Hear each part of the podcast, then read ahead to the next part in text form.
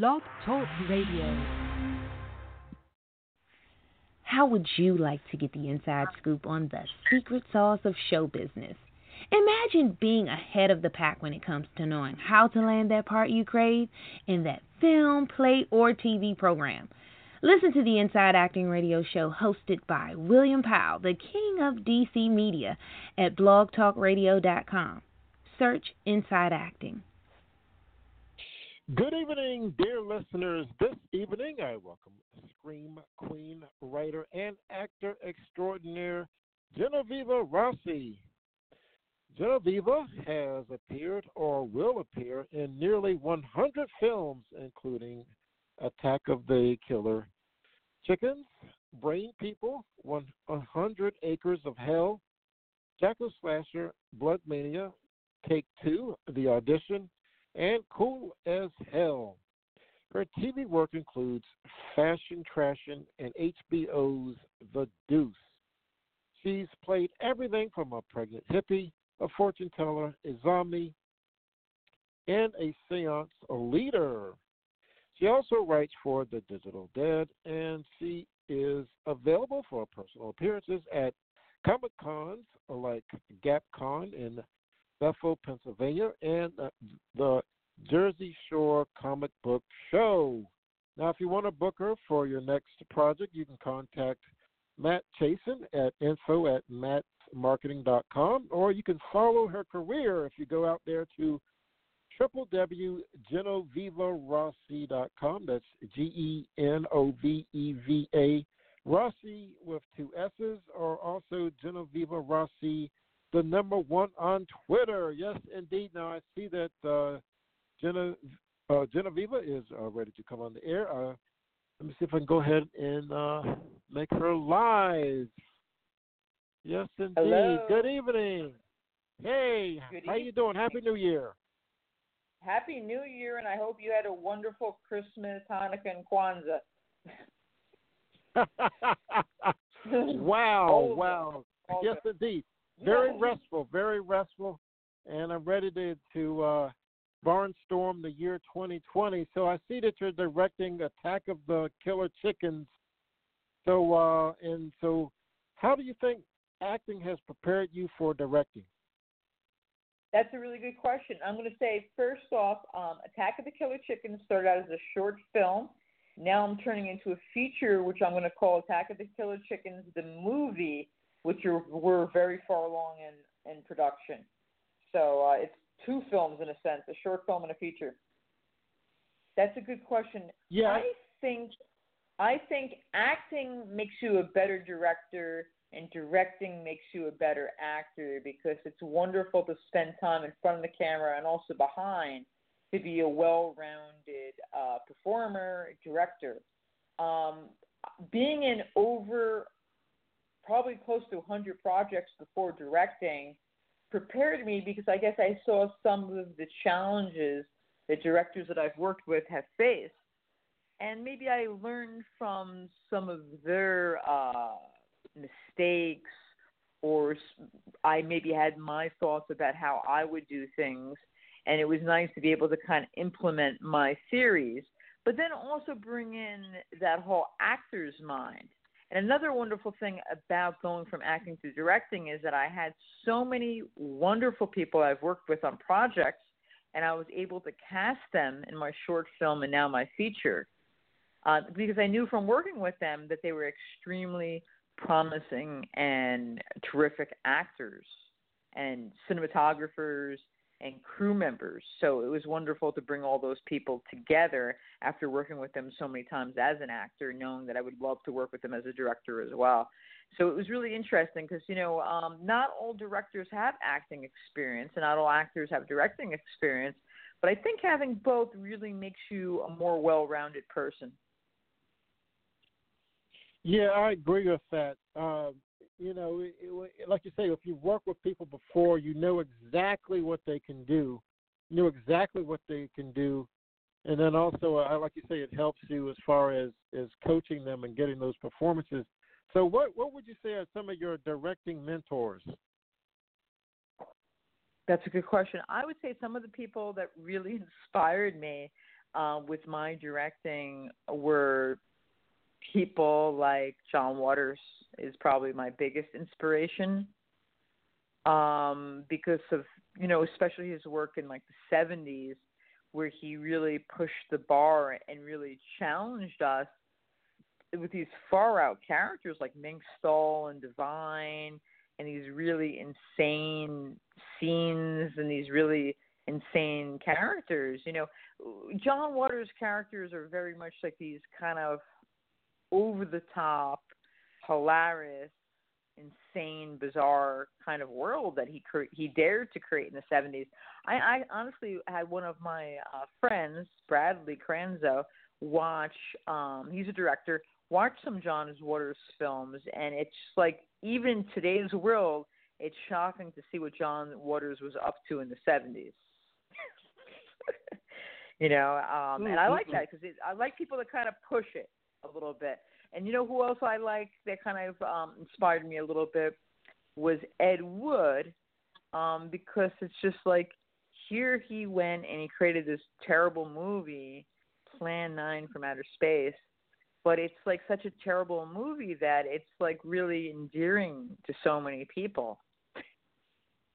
And it has this like, you know, this uh immortality to it that everyone loves it. Fantastic. Yeah, yeah, Genoveva. That that's the the beautiful thing about film is you never know who it's going. It's it's like it's out there forever. You never know Mhm. who it's going to connect with. Exactly. You know? And they say a lot of people really love um, you know, wacky, crazy films. It you know, life can be very difficult and sometimes it's nice to just kind of watch a movie that's really zany and crazy and hilarious and just kind of unwind. And Attack of the Killer Chickens, the movie, um, we kind of I'm very inspired by John Waters. I'm very inspired by Ed Wood. I'm very inspired from like sci-fi movies from like the 50s and 60s and beyond. You know, Attack of the 50 Foot Woman really inspired me. Uh, Kingdom of the Spiders with William Shatner inspired me. These movies that are kind of funny. They're cult movies, you know. yeah. and I like those kinds of movies, and those are kind of the kind of the movies that uh, were one of the things the things that maybe inspired me a little bit to get into acting when I was younger because it's amazing. It's like if you want to be remembered as an actor or as a director, you need to be either really good or really bad. but you know, Wow. but, but so that out. bad it's good. But so bad it's good, you know. Right. There you Yeah. go. There you go. So now, on this film, you're also the producer. So talk about some of the challenges of being a producer. Well, I'm going to say I'm one of the producers, but I am not the executive producer. The executive producer is a wonderful gentleman named Dave uh, Stein, and he has um, produced a number of films through Acid Bath Productions. I work with James Balsamo on a number of films. He was the Lich in the Lich movie that I'm also in, directed by James Balsamo. So he's our executive producer. I'm also a producer because we formed a production company called Cluck Cluck Productions, Dave and I. Hmm. And um but I'm like a producer producer. I'm also maybe a little bit of a line producer because I handle some of the daily operations. And he probably puts on, you know, we both wear a lot of different hats at the production company. Um, I'm the director of the film. I'm also the writer of the film. I'm also one of the stars of the film and um I also provide transportation and catering. No, I'm just kidding. I didn't do that. Didn't. but uh no, I just directed it, wrote it, and I act in it. And I'm also a producer, but not like the main producer. I want to be clear about that. I, you know, uh, credit where credit is due. And Dave is, in addition to being the executive producer, is also one of our actors in the film and also a creative collaborator on the film. So everybody wears a lot of different hats, and some of the stars of our film, and um, Dave uh, Steen, um, and then um, me, Edward X. Young, who I've been in I think about 25 films with. He's a grindhouse actor. Um, also, we have Rocco George, who made our puppets, is our pup our lead puppeteer and also an actor. KJ Hopkins, who also does a lot of puppeteering and acting in the film as well. Um, David Naughton from American Werewolf in London pops up. Lloyd Kaufman of Troma. Uh, John Dugan from Texas Chainsaw Massacre pops up. And a whole bunch of other people that I respect and love working with in the genre. So it's it's a phenomenal film um, be, for me because it was a wonderful experience working with some of my favorite people. You know, if you, if you're in the movie with me, um, and I asked you to be, and I did not have auditions for the film because I personally don't feel like I need to have auditions because I've been in over 103 movies. And if I know what you can do, if I've worked with you in either a movie or in one of the theater productions I've been in, and I know what you can do, and I think you fit my film, you don't have to audition. I already know that you can do it because I've seen you. Exactly. Exactly. You know, exactly. And I think that's a better way to cast people than an audition because sometimes some people do very well in auditions and are not as good in the film. Some people are stellar actors but just don't audition well. True. But it's wonderful to see what it's like to see somebody act in a real film with you or act up on stage with you and see them really do the work. And that's when you can really make the judgment, I feel, as to whether or not they are a good actor. Exactly, exactly. Another person I put in the movie movie is Suhana Adrianson. Uh, she was in a movie Uh-huh. called Bloodshed uh, years ago, and I cast her based on her work in the Bloodshed because I really liked that uh, that character she had portrayed, and that made me realize that um, she was a good fit for Attack of the Killer Chickens, the movie. So you know, all those kinds of things come into play, and then just knowing people and knowing what they're capable of and things like that. And it is kind of a weird movie, so I needed people um, that were willing to maybe go a little further, a little zanier, be a little more bizarre. People that weren't afraid, uh, you know, people that don't take their acting seriously. Like they maybe they take their craft seriously, but you know, the people that are not afraid to have fun acting. You know, it, it's not Shakespeare. It's it does require comedic acting. Probably requires a better actor than even dramatic acting um, but it requires someone that doesn't take themselves too seriously either, and knows how to have some well, fun. it- true. Have fun and just follow the, those situations, and uh, the comedy will come out. It'll, it'll definitely come out. So now you're also working on uh, was it Sanctum Deep, and there's another one. Everybody's going to die at Ten Acres High. Talk about those. Um, Sanctum Deep is something we worked on a while ago, and I think they're currently looking um, for distribution and things like that. Um, um, the other film, I'm not allowed to say anything about it right now, so I'm not going to touch upon that. I am going to say a film that's coming out for me next week. We're having the premiere is Peter Jacalone's The Cannibal Killer, the real story of Jeffrey Dahmer is is going to have its New York City premiere on Wednesday, and I'm in that with Randy Jones of the Village People. Which one was Yeah. in the Village People? He was the cowboy. Yes. Well, That's- it's funny to work. Great. Sometimes it's funny the people that you end up working with because who would I? I would never think when I listen to YMCA that I would be working with you know one of the village people. But life in entertainment takes you on a wacky road, and you just don't know where you're going to end up. so yeah, a how'd you get cast in that one? Oh yeah, yeah, yeah. Yeah, it, it's it's already finished. We're having the release on Wednesday. The Cannibal Killer, the real story of Jeffrey Dahmer. It's kind of like a true crime horror film, very much based on the story of Jeffrey Dahmer, and that's going to be coming out on Wednesday. Um, I was excited to be in that. Um, a while ago, I played a zombie in Army the Ze- Army of the Dead, Zack Snyder's newest film for Netflix. So that's something I'm excited about. he was a very cool dude to work with. I um, wish Zack Snyder the best with this film. Um, he had a great cast and crew. Everybody was super duper awesome. So that was something I was working on. Another big one that's going to be coming out soon, um, I think, is Mr. Blue Shirt Inspiration, um, directed by Mike Stewart. I'm in that with Robert Mukes from House of a Thousand Corpses, Michael Berryman, Jan Birch, Bill Oberst Jr., and a whole bunch of other amazing people, too numerous to even name.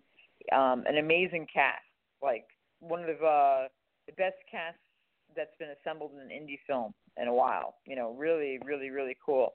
Um, excited for the director, and it's his directorial debut. Um, and what else? I was in Shakespeare's Shitstorm. I had a, a cameo in that, Lloyd Kaufman's newest film. And uh, let's see, Z Dead End. I worked on a while ago. That was a cool zombie film. And uh, oh, a nice, nice, nice one that came out on DVD that people can go out and buy. That I've been getting a lot of really good feedback on is Bigfoot. It's an anthology mm. of Bigfoot stories but it's not porn. Nice. It's not Bigfoot. It's not Bigfoot porn. It's just like a. It's just a movie about Bigfoot. I'm, I'm because we we filmed the movie and then we realized that Bigfoot porn is like a thing. but that was not the. Oh no. The movie. Yeah. Oh no. I guess every every kind of porn is a thing. Who knew? Who knew people oh, sat around man. fantasizing about you know, Bigfoot? That's that's scary. So now you know the ancient Stoics have a saying, uh, "Memento mori," that is, remember you will die. Do you think people like horror films so they can deal with death? That's a good question. I guess maybe horror films prepare us for death. That well, that was morbid. I got a lot. Yeah. maybe they do in a sense. I know horror films have kind of prepared me for certain moments of my life. I hate to say, but it's true. You know, I haven't okay. had the easiest life in the whole world, to be honest. I don't usually talk about it, but you know, I have definitely had some horrific moments in my life. Um, some things that not everybody would possibly come back from. I do have a little bit of post traumatic stress, to be honest. And um, maybe being in horror movies kind of has helped me deal with that a little bit because you have to face your fears. And that's what horror movies teach you. You have to face your fears. We all have fears, but fears can hold you back. You have to push through them. And also, horror films kind of prepare you for the worst case scenario. How many of us are prepared now if there's a zombie attack? We're so much more prepared now than we were before. so if that happens, you know, I think we're definitely, you know, at a better point now than we would have been, you know, before the zombie horror genre has come together. But, you know, the gore, um, you know, death is an unfortunate part of life. And there are some unpleasant moments in life. And I guess horror makes us um, look at that, makes us see that. You know, the the most uh, frightening things in our lives are sometimes nonfiction, not fiction. You know, the, the thing, you know, nonfiction is more frightening than fiction. And sometimes the most horrible pe- things in life are not monsters. They're people. People sometimes are monsters. Like Jeffrey Dahmer was a monster. Ted Bundy was yeah. a monster. They're more horrific than, you know, uh, Dracula or Frankenstein. You know, uh, at least Dracula, at least Dracula was in Frankenstein. We're looking for love. they had, they had more of a conscience.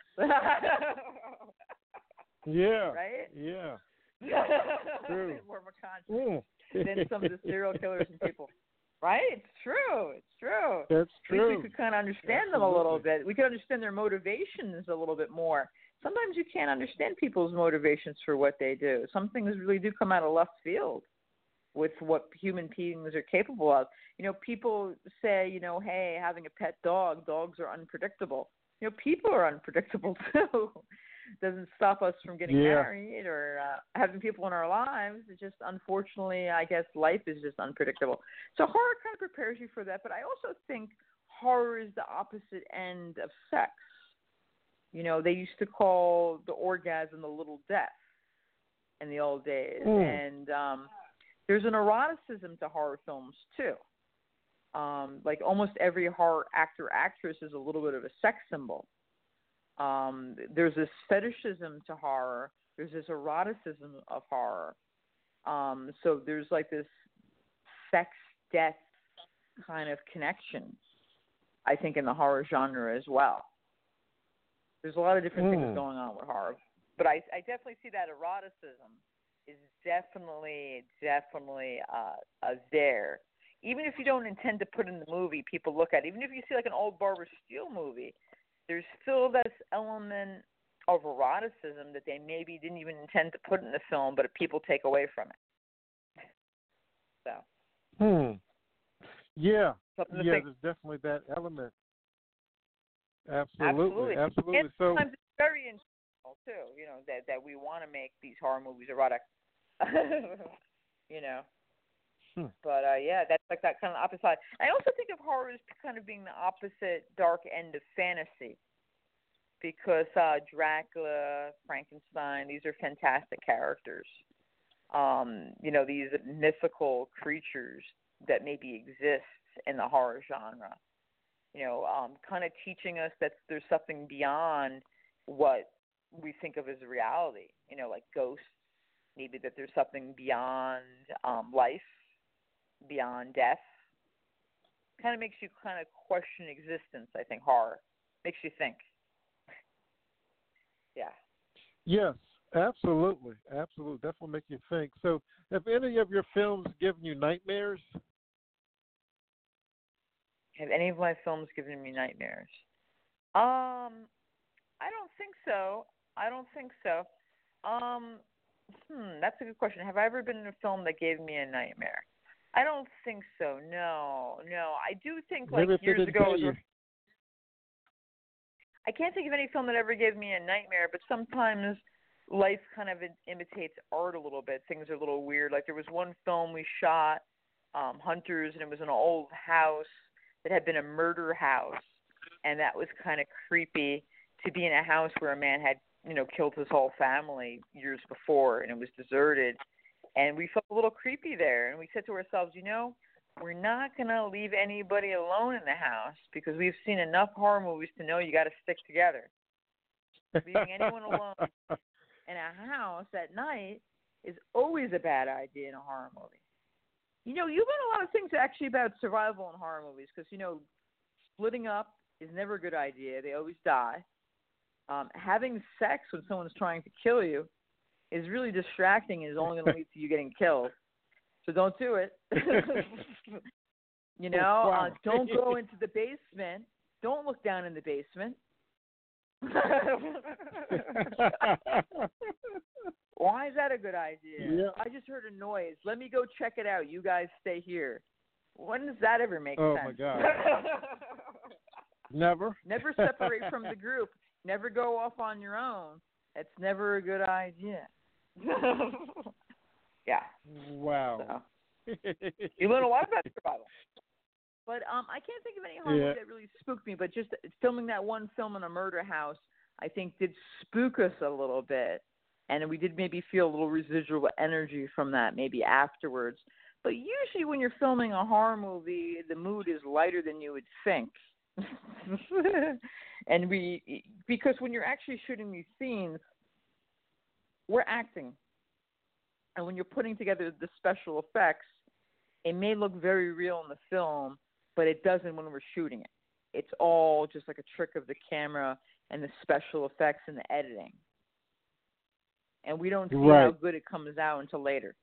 So it, a lot of times it's not very frightening when you're actually in the moment. Sometimes it's even funny. Um, I remember when I did Herschell Gordon Lewis's Blood Mania, I had a scene where we had all this blood pumping all over, and I had to do my scene in one take because we couldn't duplicate it because of all the special effects. Sometimes people think that horror actors are terrible actors and that other actors are better, but I would say it's the reverse because a lot of times in horror, the special effects are expensive and they can't always be duplicated. So sometimes you have one take to get your scene right, and there's dialogue, and there's action, and there's special effects and however you do it is how it's going to end up in the movie unless they cut the scene. It puts a lot of pressure on the actor. Whereas if you were doing drama, we could just do 50 takes if we need to until you get it right. Right.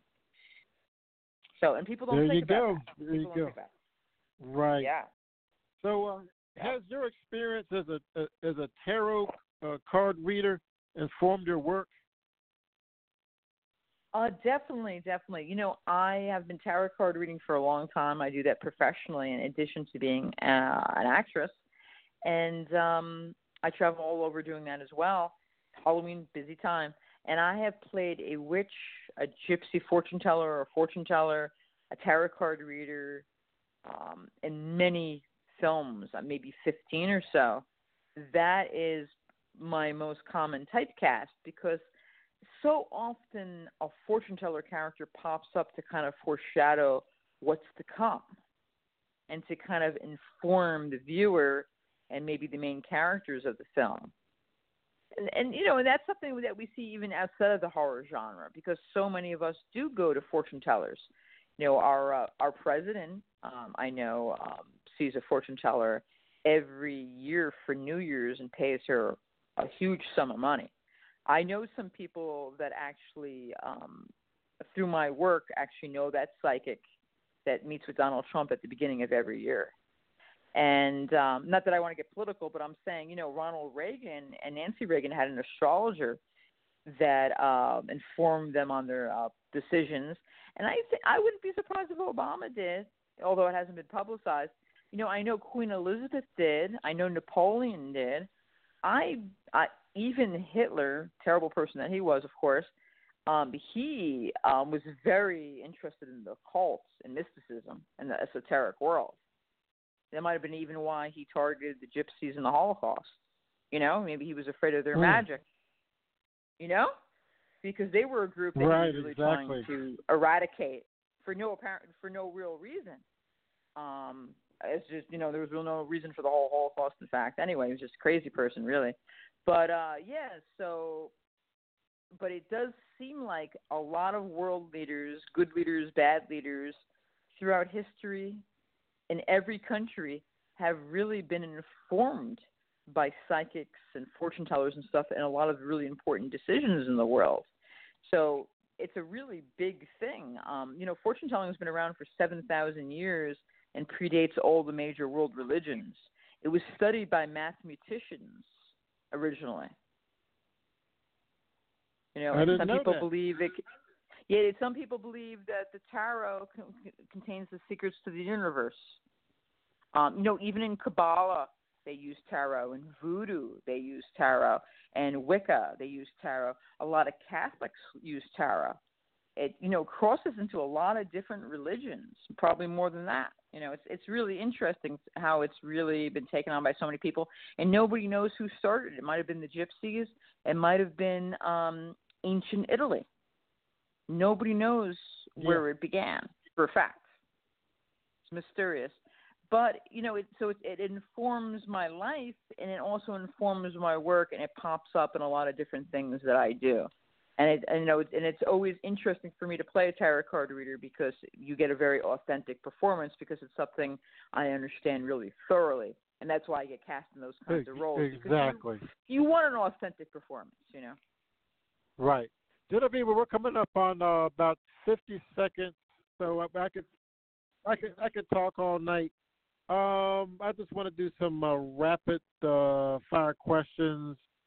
Um, Okay. Favorite, okay, favorite dish. Favorite food? Like risotto. Yeah. favorite, favorite book. Oh, uh, picture of Dorian Gray. Nice, nice. Um, personal motto. Mm. God only helps those that help themselves.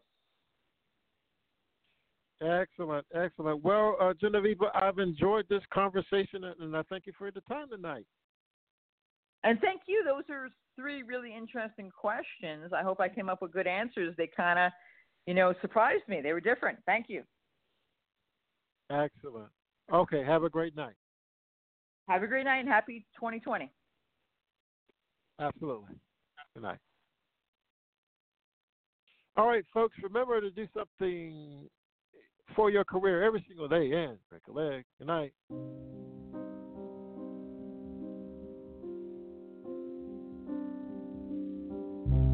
Under the dark, you pacify me. Hold my breath.